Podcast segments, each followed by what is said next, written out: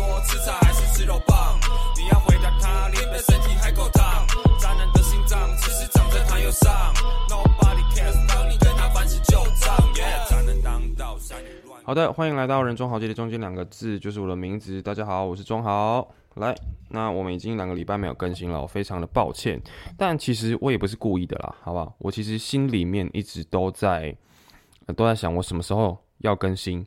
对，但是最近真的是有一点点哦，就是年底真的是活动太多了，然后我每一天都在准备新的活动，也不是新的活动啊，反正就是这个礼拜一个活动过去了，下个礼拜又有一个活动，那下下礼拜又有一个活动，然后嗯，刚好我十九号跟二十号这两天塞了太多事情，那礼拜六是我们学校的校庆嘛，那我又是我们班的体育股长。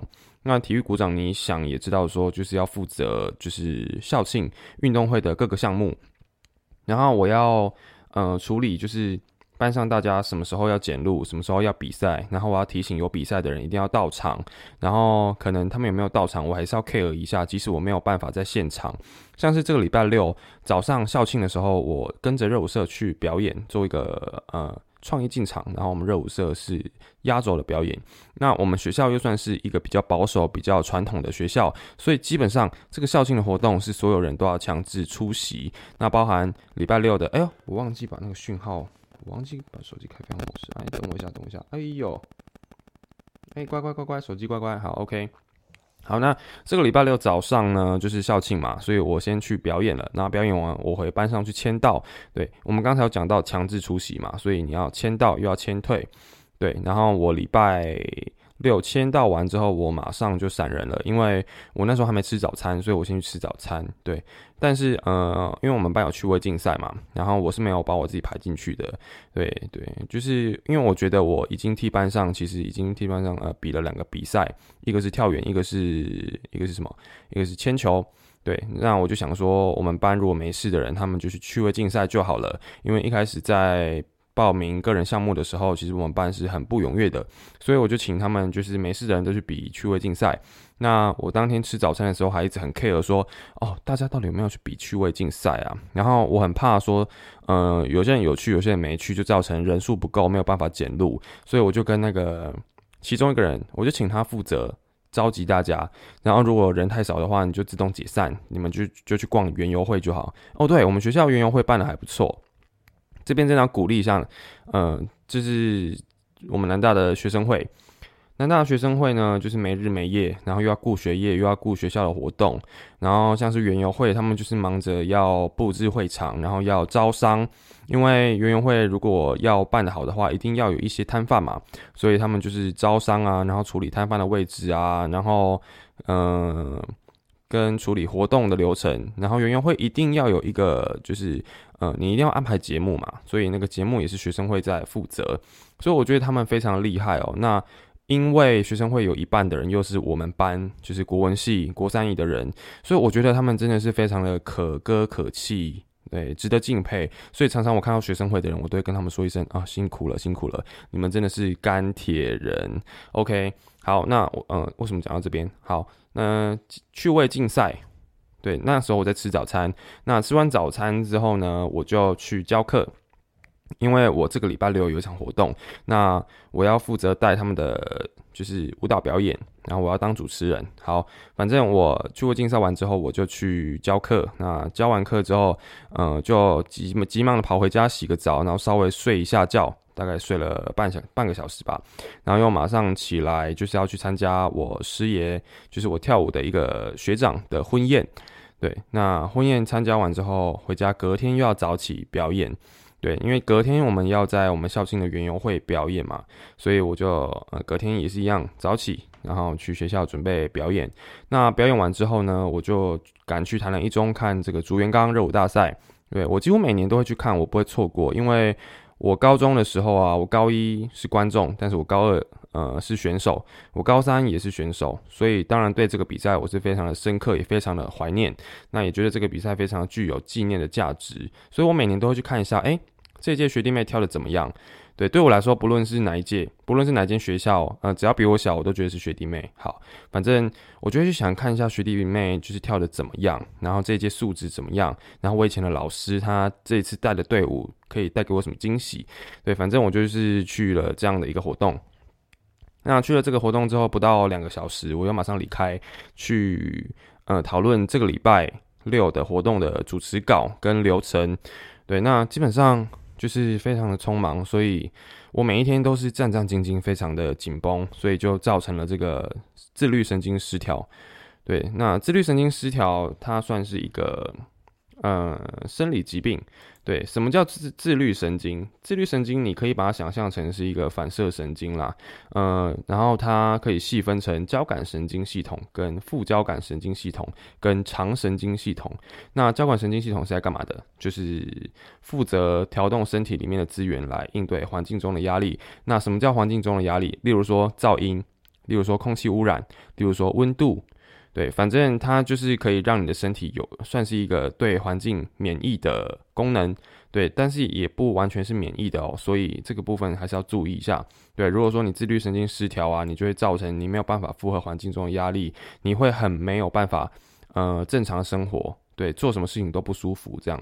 那副交感神经系统是在干嘛的？就是在负责你睡觉的时候，它会负责。叫醒你的器官，也不是叫醒你的器官啦，就是它会提醒你的器官说要要休息，要恢复，对，所以它就是这样的一个作用啊。然后再来是肠神经系统，那肠神经系统它比较呃算是一个独立的系统。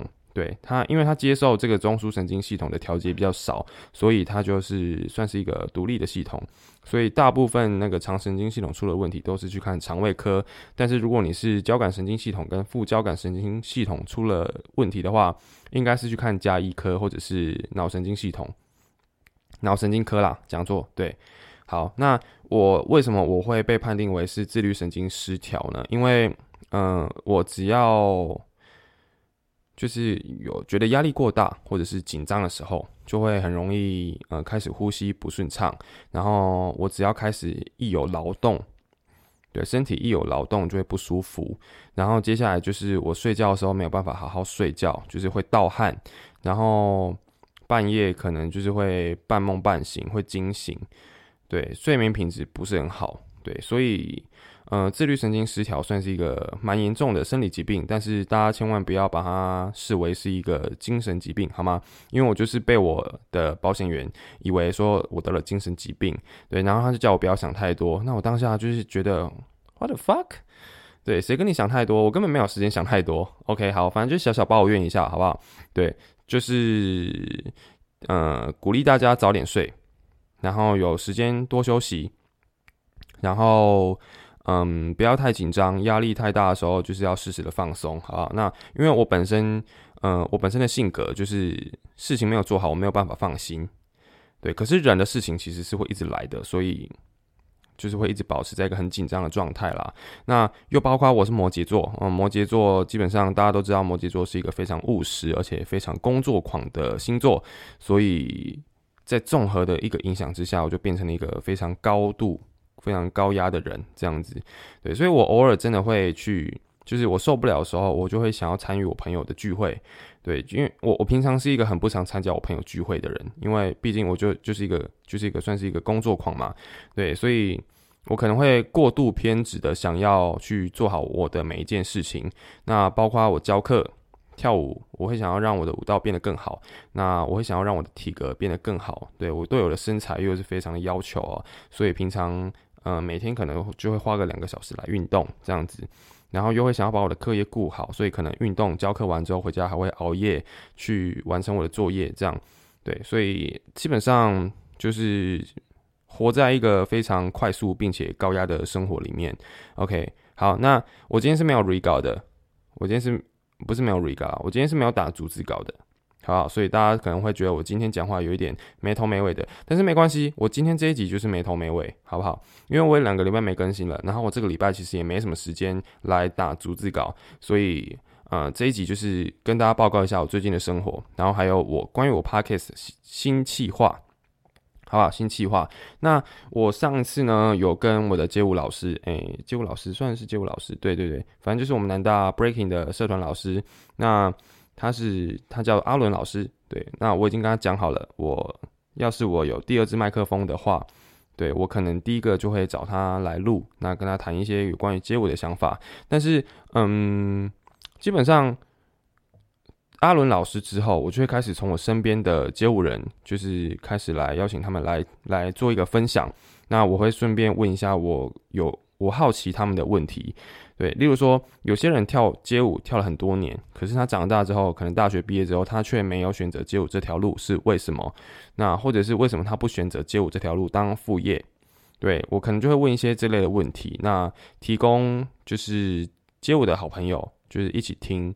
那我觉得这个东西是很重要的，因为在台湾，其实你教街舞的话，你很难跟学生讲说，哎，你们跳街舞的未来在哪里？通常是不会讲的，通常只会跟大家说跳街舞很开心，哎，那街舞是一门艺术，值得欣赏，对。但这些东西其实是很很空虚的，对他没有办法去说服家长让小朋友学街舞。诶，可能他会想要小朋友开心，所以他就让小朋友学街舞。但是我觉得这是不够的。如果家长只是单纯以想让小朋友开心去学街学街舞的话，那他不会太要求小朋友街舞要学的多好。对他可能就会觉得说，哦，那你就去跳一跳，哦，那你累了就回来，然后累了就睡觉。对，但是他不会跟小朋友说你要坚持下去。那你未来一定能够成为一个好的舞者之类的，因为舞者在台湾的待遇基本上是没有很好的，对，包括这一整个产业链啊，一整个文化氛围的一个因素，所以舞者的，呃，舞者的生涯其实，在台湾呢是非常辛苦的。大部分舞者在台湾都有兼职，对，除非你是街舞工作室的老板，或者是你自己可能有很多教课的案子，然后你谈的那个。费用是非常 OK 的，可能是分润的方式，所以，呃，大部分是这样的方式才能够活下去。对，要靠教学才能活下去哦。所以我觉得你很难让家长去知道说小朋友这么用心学街舞是要干嘛？对，是为了要让他开心吗？还是要为了让他光鲜亮丽的站在舞台上？但其实这些东西都是非常。我觉得非常肤浅的东西啦，对你还是要去放眼未来。所以基本上，我想要找街舞人来聊天，就是为了这个东西。对，为了让大家对街舞有更多了解之外呢，还要让大家知道说街舞在未来它可以怎么做。那有没有可能就是嗯，透过这个 podcast 让更多人知道，那也让更多更多就是产业。对，也让更多产业知道说他们可以怎么跟街舞做一个结合，这样子，这是有有关于一个我的新计划想法，但是这个要到我买第二支麦克风才会有，所以我预计大概明年三月三月会上路，好不好？三月会上路，对，到时候可能器材已经都齐了，才会开始执行这个计划，对，但是没有关系，目前我还是以嗯我自己一个人为主，那新的一个计划可能就会是。嗯，在这个访谈节目之前呢，我的新的计划可能就会是介绍人物介绍为主。对，那因为人物介绍呢，它其实有个很有趣的地方，就是你会从这个人物介绍去，嗯，去想说这个人物介绍跟你平常的生活圈、跟你的朋友圈有没有什么相似的地方，来获取一个共鸣。对，例如说，我一个团体里面都会有管理者，会有领导者。会有冲突者，会有协调者，对这些角色，那也会有那种比较嗯没事，就是存在感比较低，但它却是不可或缺的角色。对，通常会有这些角色在。那我会想要透过我的生活圈、我的朋友圈，然后一个一个来介绍他们给我的感觉是什么。那可能我在录的时候也会让他们在我旁边听，那有什么问题他们可以直接反驳。对，那可以透过我们之间的一些小故事来。得知我们之间的相处模式，那顺便让大家了解，就是我的个性，我的朋友的个性，以及我们在这个团体里面是，嗯，是什么角色，这样子，对，大概就是这样子，好不好？在访谈节目之前，可能就是会以这个方向为主轴，但是呢，要先跟大家大家抱歉，要先跟大家道歉一件事情，就是，嗯。可能到一月底之后，也就是两个礼拜过后，我才会再度的更新。对，因为这个礼拜有大活动，真的是太忙了。然后礼拜日又要去新北新北市，然后下礼拜的话，我想一下，下礼拜是什么？哦，因为下礼拜又是元旦，那元旦我又要去云林比赛，然后元旦之后又要准备期中考的部分，对，所以就比较抱歉。如果说我有时间的话，我一定会在这个这个期间再更新一集给大家，好不好？OK，好，那我今天还有一个蛮想讲的东西，就是嗯，因为。上个月吧，上个月，嗯，好像是上个月，我有个朋友在做电商，对，然后他就有找我稍微想要稍微拉拢我进去做电商吧，对，反正他很积极的在在介绍电商这个东西，但是呢，我是已经确定我不会做电商这个东西了，嗯，或者以后有别的形式。但是类似的行业，说不定我会接触到，说不定我也会踏入这个行业。但是我目前是完全没有想要做电商的，所以我就先跟他了解一下。对，那他在这之中就有问过我未来的规划是什么？那我未来规划很简单，我大学毕业之后会去考公务员。那公务员。它就是一个打卡上班、打卡下班，那你可能也不会有责任制这个问题，对，那你可能也不用加班，对，那你可能下班之后也不用处理公事，对，这对我来说是一个再好不过的工作。那加上我本身呢，我读书能力又不差，所以我认为我是可以，嗯，做这个考试进去的这个行业。对，那我下班之后又可以做我自己的事情，所以我觉得公务员对我来说是再好不过的工作。对，那公务员可能又是铁饭碗，那可能年终又有年终。对，即使你一辈子可能都要绑在那边，但是我觉得我这个人不可能一辈子都绑在那边，所以未来会有什么变化，那就未来再讲，好不好？那就先看公务员这个行业可不可以先让我存到一笔钱。那呃，存到一笔钱要干嘛？我也没有想到。但我我其实是一个，我对于未来的规划呢，就是没有规划，对，没有规划。对，我的想法是我这个人就是兴趣会一直变，可能以后也不会跳舞，那可能以后也不见得会继续录 podcast，但是没有关系，就是假设今天真的我在下班的时间，然后我做我自己的兴趣，那我的兴趣也获得一个很好的发展的话。那我说不定以后就会直接辞掉这个公务员的工作，然后去做我兴趣相关的工作，也说不定。